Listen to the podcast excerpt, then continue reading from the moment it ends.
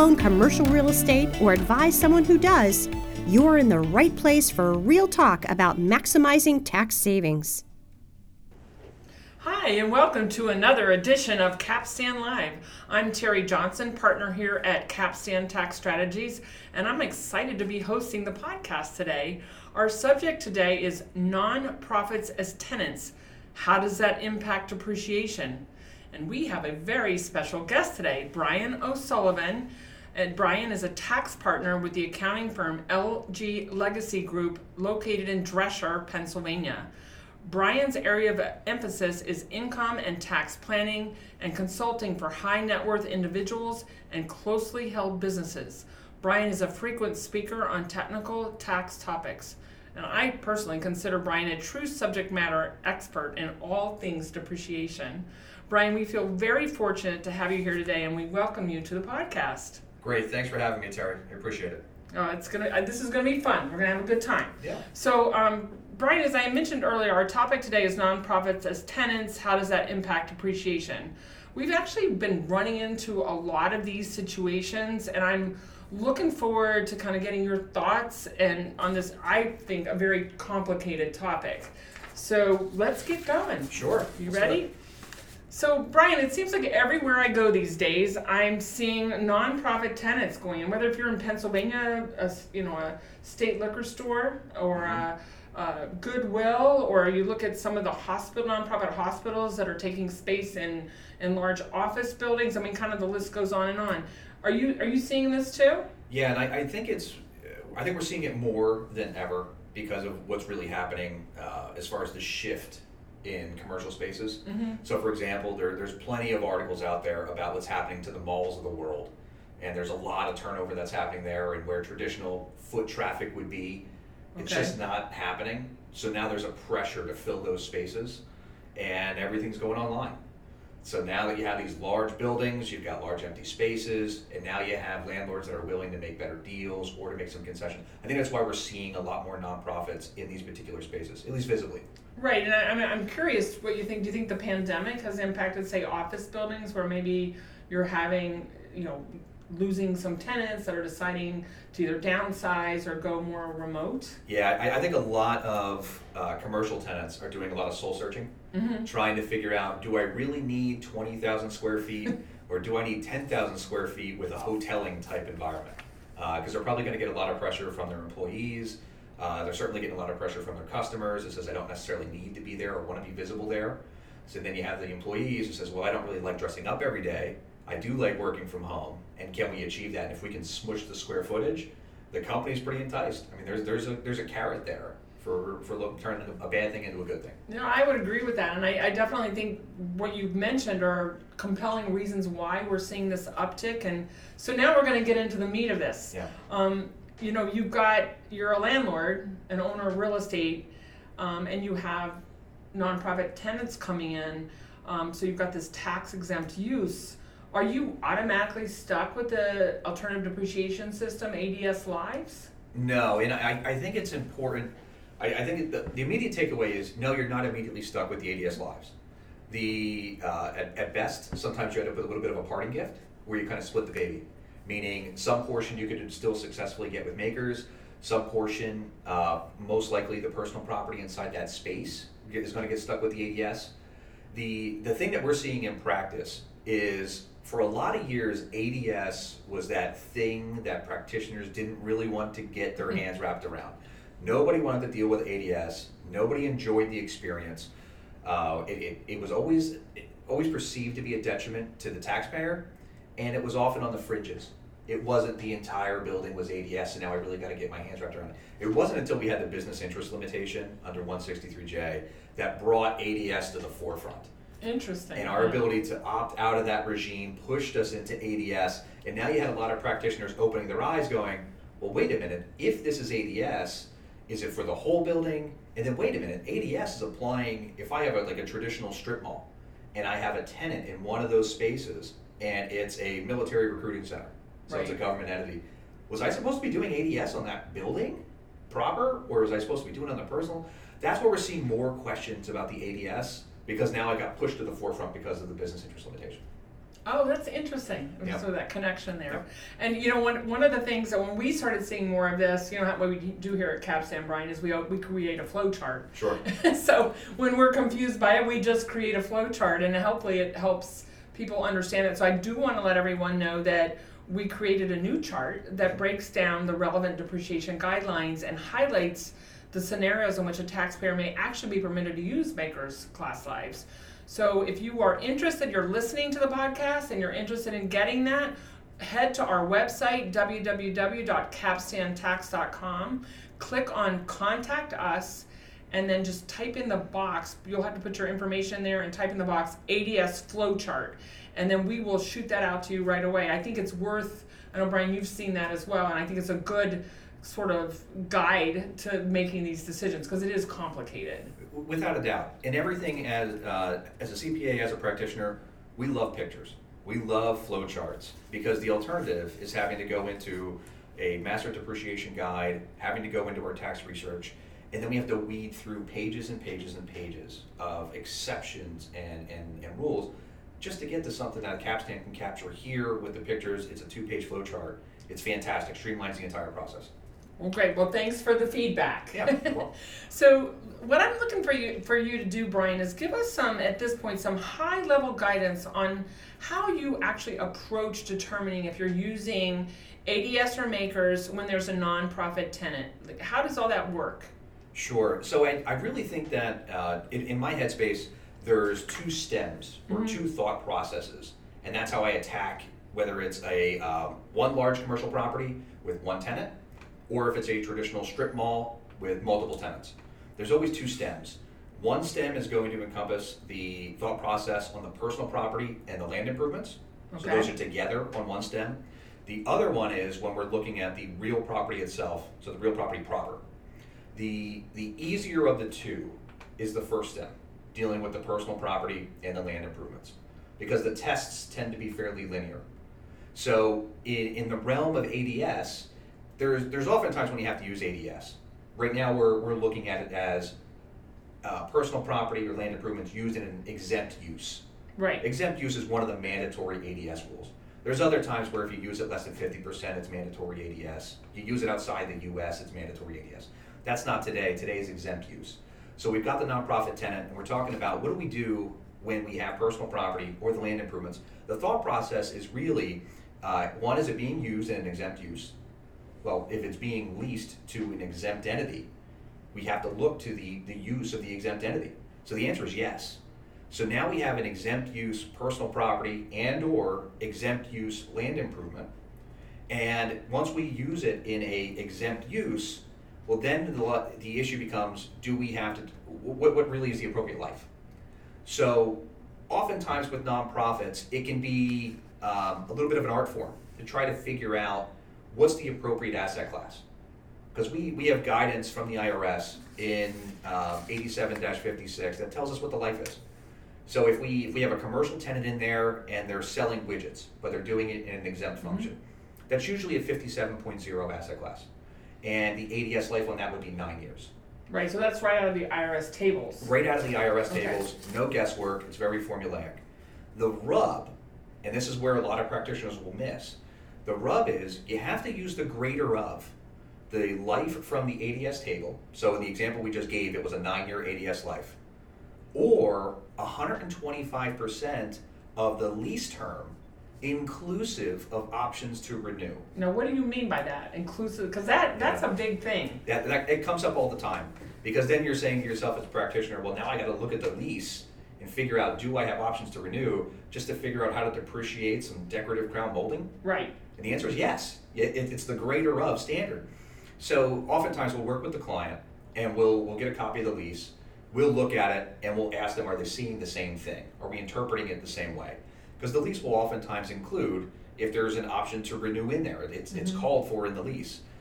Uh, an important distinction here is it doesn't matter if the options to renew reset to fair market value in the case of personal property and land improvements. You'll see when we discuss later when talking about real property, that's a critical determination. Here on personal property and land improvements, it's irrelevant. So we look to the term of the lease Now, plus the but do you options to renew. include those? That you include the options For personal property and land improvements, You're including those. always and forever, so long as it's in the lease. So give us an example. So run us through something like that. You're looking at a, you ask the client for a lease, you get something back. Sure. So you go to the provisions. Uh, oftentimes in the lease, it's specifically called for because it's uh, again from a legal perspective, they want it to be as clear as day what the actual terms are, so that everybody stays out of litigation.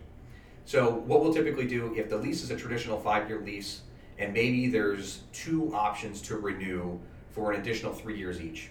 Okay. Okay, maybe it's two options to renew for five years each. It, it, it's there's no one size fits all here. So if it's a five year lease with two options at five years each, for personal property, you're looking at right now a 15 year uh, life times 125 percent. The rough math on that is 18.75. Yes, good job. Okay. Uh, so right there, you'd be looking at an example of the personal property inside the building or inside the suite that you that you're leasing to the uh, the nonprofit is going to have an 18.75 depreciable life, and that's where practitioners start to go off the rails. Because it's different, It's so different. than the, the tables. It's it's it's it departs from the tables, and as a practitioner, when I get somebody else's work, maybe we're pitching a client, maybe it's a they, they just want to move over. We'll look at the depreciation tables and see what are we dealing with, and when we start to see goofy or unusual lives, the first thing we think of is, ugh, these guys messed this up, right? Or look at them using GAAP lives, which is not tax. Look at them using GAAP lives in the tax returns.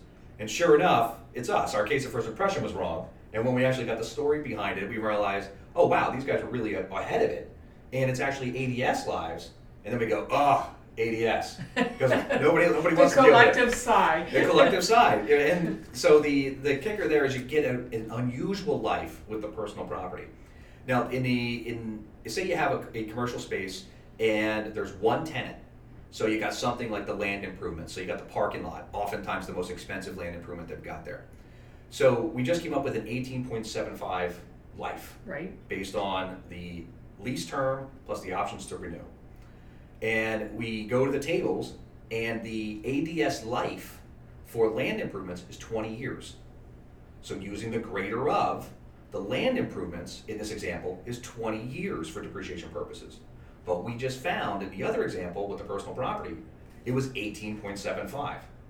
So you can see where the greater of, sometimes you have to use the 125% rule. And then the land improvements, in this case, we actually got the life right off the tables because that was the greater of. Now I'm curious, Brian, do you ever do you see when you're reviewing depreciation schedules that there are some practitioners that might just use the ADS tables and not use the times 125% in the appropriate situation? Sure, So you'll see that sometimes happen. sure. And the, uh, it, it, is it accurate? No. Okay. Uh, do we, as practitioners, um, at times there can be depreciation is one of the areas where there can be errors. The most classic example is somebody buys a commercial property and they put all the basis on as 39 years. hmm It's not right, uh, but we know that we can fix it through change of accounting. We can amend at times. We can do a cost seg study and find the appropriate lives.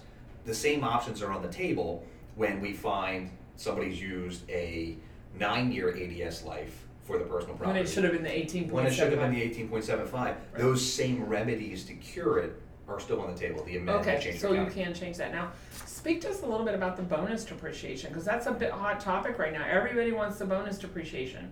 So in your scenario where you've got maybe the land improvements and the personal property are eighteen point seven five for the personal property and twenty year for the land improvements, are we getting any bonus on that? Definitely not. Okay. And that's that's one of those. There, there's oftentimes there's some gray space in tax. This is one of those. It's not gray space. Once we're in a mandatory ADS scenario, which exempt use is, then there's no bonus, and that's that's the big kicker, and that's where we can bring some value when when somebody buys a property, say again commercial strip mall. You got lots of tenants that are going to go in there, and one of them maybe it's a larger, maybe it's an anchor uh, type of tenant, and they have a large space that's there well, we want to get ahead of that because you don't want to back of the envelope come up with five and 15 year lives. That would be inappropriate. So then you get a, like say an engineering study done, you get a cost seg done, and you get that broken out. The other part of the cost seg is it's going to break out the five and 15 that's dedicated exclusively to that nonprofit tenant because the bonus is the issue. It's not you just take bonus on all of the five for the entire space. You've got to carve out the piece of the five and 15 that's exclusive to the nonprofit tenant. And there's no bonus on that piece. So the cost segregation study really helps you in that in that scenario because it would be very difficult, I think, to carve that out if you didn't have the cost seg study. I mean, we're seeing the application of this a lot. The and, and, and it's even more the conclusion's even more exacerbated in the environment of 100% bonus. Where before it was you look at it, you make a decision, and if you made a boo-boo on depreciation, it's not appropriate, but sometimes it's happened in practice. You make a mistake and you took bonus depreciation on all the five and all the 15 and you forgot about the nonprofit tenant sitting in there. So you've over depreciated. Well, sometimes when you catch that error, it's years down the road, and maybe the error cycled itself out. In the error of Interesting. 100% depreciation, that's that's always open, and that's a big issue with the IRS. Is they're not stuck by the statute on issues with depreciation. So if the issue hasn't cycled itself out, and there's still money on the table from the IRS's perspective, they can force the client under audit into a change of accounting method, which can go farther than the statute of limitations. That's where taxpayers can get whipsawed because they think that they've got the statute to protect them, but that's not true on areas of depreciation. Oh, that, that is so interesting, and I mean, it really, to me, speaks to why it's so important to understand sort of the logistics of how, mm-hmm. how you make these calculations. So, great discussion on the personal property and land improvements. Let's switch gears. As you mentioned, you kind of have two paths. Two stems, yep. So, let's talk about the non residential real estate. And can you walk us through sort of how that differs and, and just wa- same kind of thing? Walk us through how you would approach that. Sure. So when dealing with the the non-residential real estate, what you're really looking for is something called a disqualified lease. And that's something that's a term we did not talk about with the personal property and land mm-hmm. improvements because it doesn't apply to those. Okay. And that's that's an area of confusion as a practitioner because we're often trying to paint with a broad brush. Just teach me the rule and then I can apply it. But now we have to get into like a more segmented approach where we're bifurcating the assets, personal property and land versus the real property.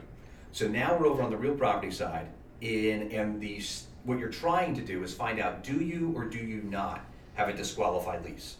If you do not have a disqualified lease, then you actually have a 39 year asset or potential qualified improvement property at 15 years. So that's the brass ring. That's what you're shooting for. Okay, so so I get that, I understand, but let's let's break that down a little more for our listeners of what exactly is a disqualified lease. Can you define that for us? Sure. There, there's four criteria, and there's some in practice that we see way more frequently than the others. Okay. So, for example, if you if you purchase the property with tax exempt financing, and that you'd be looking at uh, code like 103. If you did that, you have a disqualified lease, or you most likely have a disqualified lease. If you have an agreement with a, a purchase option at the end, and it involves a government or an exempt entity, well, then you may have a disqualified lease. If you have a sale leaseback, and this is one, the first two that I just discussed, I see much less frequent in practice. They exist, but much less frequent. The sale leaseback is where you start to see a little bit more of an uptick in frequency, uh, because that's that's not uncommon. And then the one that we see far more common than the other three is if you have a lease with the nonprofit or the government entity and it exceeds 20 years. That's that's going to be what by and large pushes us into this disqualified lease scenario. So of the four, that's the one that we really see most, I would say. That's where we see it most. You're right. And the it, it's kind of a good segue into the concept of the options. So here's because somebody could say to me, "Well, I have a 15-year lease on commercial property. However, I've got two five-year options. So if I include those two five-year options, well then, Brian, I'm at 25 years. Are you saying now I have a disqualified lease?" And I'm saying not yet, or at least not necessarily. So with respect to the, the options in the context of commercial real estate, there is a concept, and that's if the options reset the rent to fair market value. If the options reset the rent to fair market value, then for purposes of this 20 year test and trying to find out if you have a disqualified lease, you do not count the options. So in a, in a 15 year lease with two five year options, and in each each renewal or each option, it says that rent will reset to fair market value. And understand we're in the, the gray space here of, well, then what's fair market value? There's no hard and, hard and fast formula on this. Uh, then you have the ability to leave those two five year options off and at that point you're at 15 year for purpose of the test. And if you're at 15 year on the commercial space, you don't have a you don't have a disqualified lease for purposes of exempt use. So you'd actually be def- you'd be determined that the commercial property is not being used in an exempt use. Okay, so if you don't have a disqualified lease, what you're saying is that you have the option to use the MACRS lives. for, for the building. And the most important part of that is the qualified improvement property. That's, that's by and large, because everybody, if you talk to clients, you say, look, we gotta go through all this testing, we gotta do this bifurcating, because we're really concerned about depreciating the building between thirty-nine years or 40 They look at you like you have three heads, because they would just say, I'd rather not pay you and just take me to forty. Uh, So it seems almost silly. The win is the qualified improvement property. If we can keep the building as traditional MACRS at thirty-nine and not a disqualified lease, well then future improvements, and if you're in the commercial space and you put a new tenant in, the tenant improvements could be significant. And the ability to get those tenant improvements at fifteen year with a hundred percent bonus, you're talking potentially millions of dollars of year one deduction. Versus if it is a disqualified lease, then the qualified improvement property becomes twenty years, no bonus. Dramatic divide. It's huge, and I mean, just for the listeners to make sure everyone understands when we're talking about qualified improvement property, it's any improvement to the interior portion of a building that's non-residential, Mhm. that is not structural and doesn't expand the footprint of the building. So you can imagine if you are you have you know retail office buildings, you've got tenants coming in all the time, and you're contributing dollars to the tenant improvement. As you said, it could be huge It's millions. and, and, Yeah. and getting that bonus on that as well.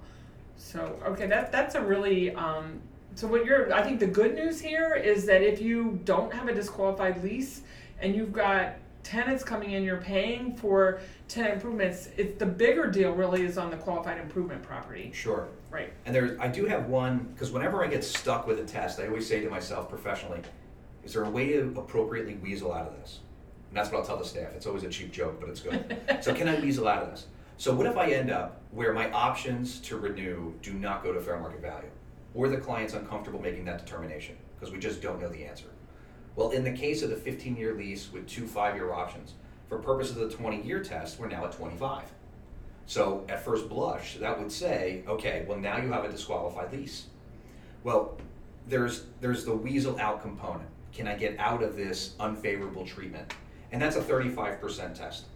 And that's a that's a test where you, you look at the net rentable non-common space. So the net rentable space. And if you have if you have, for example, a nonprofit hospital client that takes the entire building, well, clearly the net rentable space is 100% to the nonprofit. The 35% weasel out or exception is not going to apply to you. You're going to be stuck with a disqualified lease. This is for your strip mall, where you have nine tenants that are for profit, and then you have the Army Recruiting Center on the end, or you have the Liquor Control Board on the end. So it's a nonprofit or it's a government entity that's sitting down there. So if I looked at that lease and it was 25 years, we, it would be it would be almost illogical or unfair to say now the entire building is stained, inclusive of the other nine tenants, because I put one client on the end, and maybe it was ten percent of the entire building.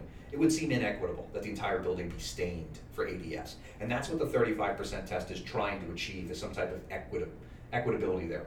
So the the thirty-five percent test is it's also additive. So if you have the Army Recruiting Center and you have the, um, say you have like a Planned Parenthood or you have a Goodwill Center also in there, you just add them together to come up with the net rentable uh, square footage attributable to government nonprofits. And you divide by the total rentable square feet. If you're less than 35%, then you're not a disqualified lease. So then you're back though- to MACRS. Then you're back to MACRS. Okay, but on the real property. Correct. Okay, but you- you'd still treat the tenant itself, the five-year assets, um, or the personal property, I would should say. Yeah. That you would treat the personal property, um, in the, with the ADS lives that we discussed. Now, talk to us about the land improvements in this scenario, because you have the retail center that you're talking about, where you might have an, your, your end tenant at the end of the retail shopping center Mhm. at the end of the retail shopping center, you have a nonprofit tenant and they're taking up 10% of the space. Mhm. How do I depreciate the land improvements where they're only using a portion of this parking? Yeah, it, and it's a great exercise too, because there's a there's a want in the accounting profession to just proportionally allocate, and in the space of depreciation, that's actually incorrect. So if you have a nonprofit tenant that takes up ten percent of the net rentable space in the shopping center, but they have a huge shared parking lot, and it's not that those four spaces in the parking lot are dedicated to the one tenant, it's truly a shared parking lot. So when you have when you have shared assets across uh, differing business activities, you look to predominant use, and that's the standard in depreciation for assets. It's not pro rata. So there's a want to take 10% of the land improvements and put it to ADS, even though we don't really want to. But there's, there's I could rationalize that, right? So this is a case where the rationalizing actually gives you to the wrong conclusion. So what you would look at is the predominant use on a commingled asset, and because the predominant use of the commingled asset is in general MACRS activities, you would use the MACRS lives for the land improvements. So in this case, if you have a bunch of tenants that are in there operating in like a, a 57.0 activity, there's nothing special going on. It's not a chemical plant, right? Uh, so then you would look at the land improvements, and those would be 15 year then under the IRS tables, And you could take the bonus on that. and you would be able to take the bonus. Okay, beautiful. So I would think, I mean, from what I've seen, that happens a lot where you've got the commingled parking Mhm. and you've got a, so that, that thirty-five percent test is, does it matter in that situation? If, oh, I guess if you are over the thirty-five percent test, would it matter? It, it's it's if you are over the 35, meaning more than 35 is dedicated to a nonprofit, Mm-hmm, then you're in a weird space. okay. Weird is the technical term. So again, predominant use is the standard. So the 35% test only applies to real property. So there's a distinction that's there, and, and I should even be better at that to the non-residential property. Okay, because sometimes real can be land improvements. But the, the 35% test is only for the real, the re- non-residential property. So then you say, for the land improvements, I want to take a look at the predominant use. Well, it's difficult, if not impractical, because nobody's out there clicking which cars are going to what shops. So realistically, I would, as a practitioner, probably extrapolate based on the presence of the tenants in the facility. And if I found that forty percent of the square footage was allocable to the nonprofit entity, well, if I'm talking apples to apples and I was comparing that to the thirty-five percent, then for the non-residential property, that would give me one conclusion, that perhaps the real property there is a disqualified lease. However, I'm looking at land improvements, and they're commingled. Forty percent is not predominant, fifty percent is considered predominant. So in that case, you could have it where the, the non-residential property, the commercial property, is a disqualified lease and would be subject to ADS. But the land improvements themselves were predominantly used in non-ADS activities. So you wouldn't bifurcate it, you wouldn't do 60-40, it would be hundred percent for depreciation purposes under MACRS. So this is a great segue, Brian, into, um, I was gonna throw out an example to you, and it just by happens that you use this forty percent. So I'm, I think this is a great example, let's kind of bring that home, at what you just went through, we have an office building with a new nonprofit tenant coming in, taking up forty percent of the space. There's a fifteen-year lease, we have two pre-negotiated five-year options the landlord is contributing to the tenant improvements. Yep. Let's quickly walk through how you would do the real property, the personal property, and the land improvements. Yep, I would break them out into two stems, because if we throw the whole fact pattern into the soup, it gets a little bit difficult to, to you know, uh, dice up. Throw it into two stems. First, I try to always attack the more complicated one, so that after I'm tired, I can do the easy one and finish my day. So if I start with the uh, commercial property tests, so then I say to myself, one, I'm testing to see if it's a disqualified lease. Au- Again, oftentimes there's four criteria, but the three tend not to apply. Frequency wise, tend not to apply. The fourth one is usually the greater than 20 year lease term. So I say to myself, all right, according to the lease, what's my term? I got a 15 year term in the fact pattern. With two pre-negotiated five-year options. So by default, at just doing simple math, my first blush would say I'm at 25 years. Then I say, can I find an exception so that I don't have to count those options? And that would be looking at the lease agreement and finding out do the options reset the rent to fair market value at that period in time? Right. That's where we would nego- we would work with the client, find out well who's determining what we think fair market value is, because oftentimes the client is way more plugged in to what a reasonable um, you know rate per square foot is in their market for that particular property and its use. So you'd work with the client to find out does it reset, but you'd also work with them so that they understand the implications if we don't, or if they don't. It's a big implications. It, it could be huge. So in this scenario, if the options do reset to fair market value, then for the commercial property, I do not have to include the options for purposes of the twenty-year test. So I'd be left with the fifteen-year uh, lease for purposes of the test. That's less than the twenty. So right out of the gate, I do not have a disqualified lease for purposes of this exercise. Okay. Then I'd be looking at the tenant improvements.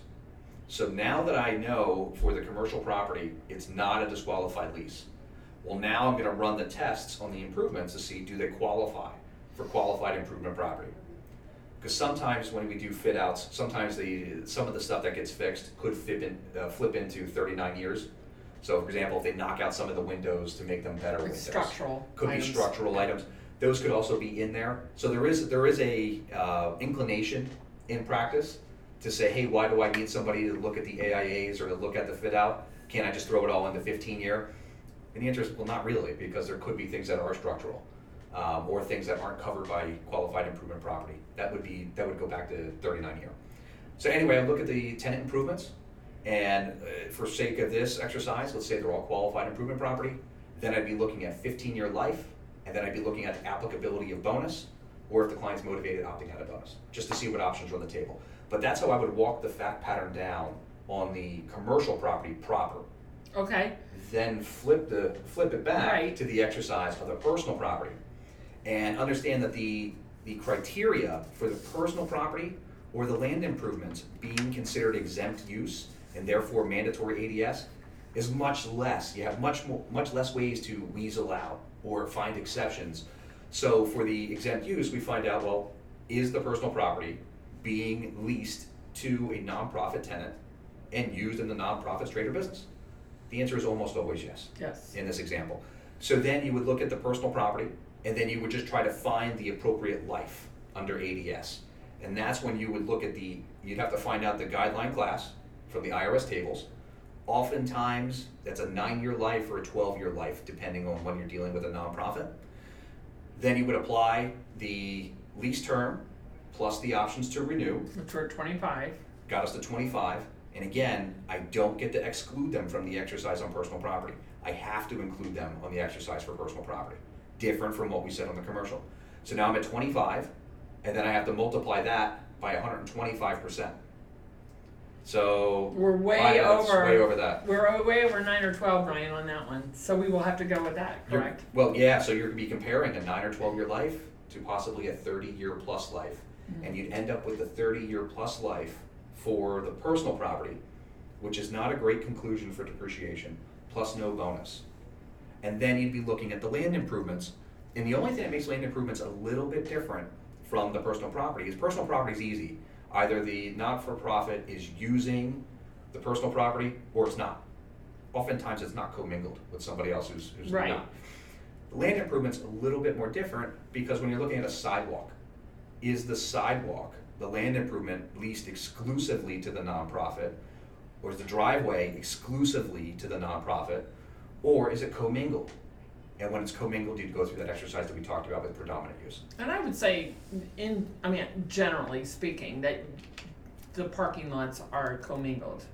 Sure, the, the only time I see it realistically in practice is when you have the, the quote unquote hospital client occupies the entirety of the building. Mhm. And when it occupies the entire, entirety of the building, then it occupies the entirety of the parking lot. Right, And that's, and that's what we say. then you would use the, you, it would basically be the same light that you came up with for the personal property. May or may not. Because when we, we had that fact pattern earlier, we fit in that weird space where we actually got twenty years on the land improvement. Oh, right, In this example, we, we found out that it would be a thirty-year plus life when applying the hundred and twenty-five percent uh, test. So you're right, in this case, the personal property and the land improvements would be depreciated at a 30 plus year life, while you have the building, not the disqualified lease, the building's gonna be at 39 and the qualified improvement property is at a 15. And then in your scenario, just on the real property side, if we determined that the options were pre-negotiated, we would be in ADS and there'd be the qualified improvement property would be at twenty years, twenty year life, correct, Brian? And then you would have no bonus. Correct, that's the biggest rub. Right, okay, so I just wanna make sure I had that straight.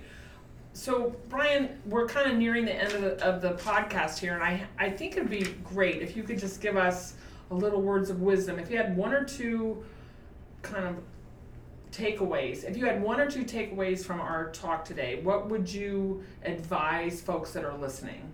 Sure, and, and uh, again, exclusively from the practitioner perspective, as somebody uh, for years didn't want to really address ADS, and the only times we had to was when it was really at the forefront.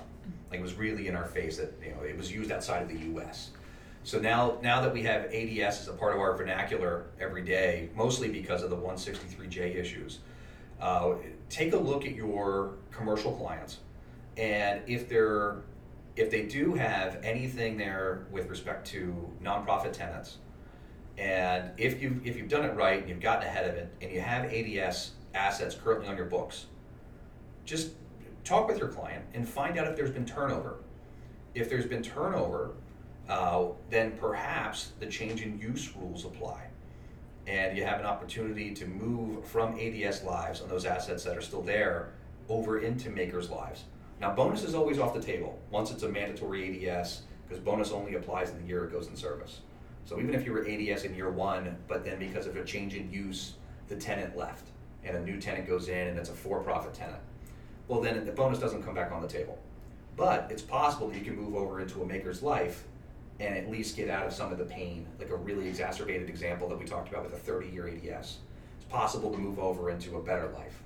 So I would say that that's one one opportunity that's there.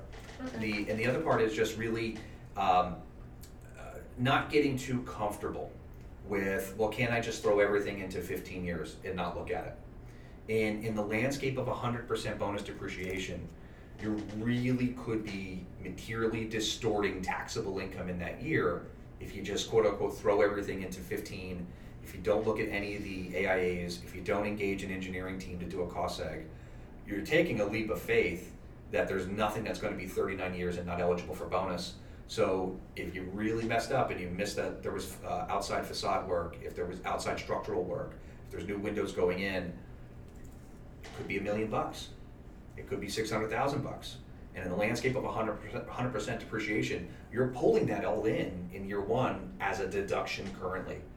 When really it should be spread out over 15 years, 20 years, 39 years, whatever the appropriate life is. So, two words of caution. Okay, great. Yeah. Well, Brian, I um, I think that about wraps it up, and what a great discussion. I want to thank you, Brian O'Sullivan, for being our guest today, and your expertise is, I you're just on a whole nother level, Ryan. I it, appreciate was it. it was fantastic, This was great. and we really you know appreciate you taking the time to join us today for our podcast. I'm Terry Johnson, here with our producer Aaron Strongen, hoping you liked what you heard. If you did, please subscribe.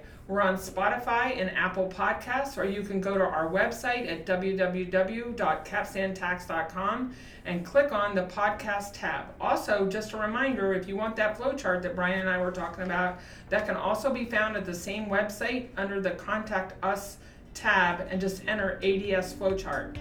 Thanks for joining us on another edition of Capstan Live.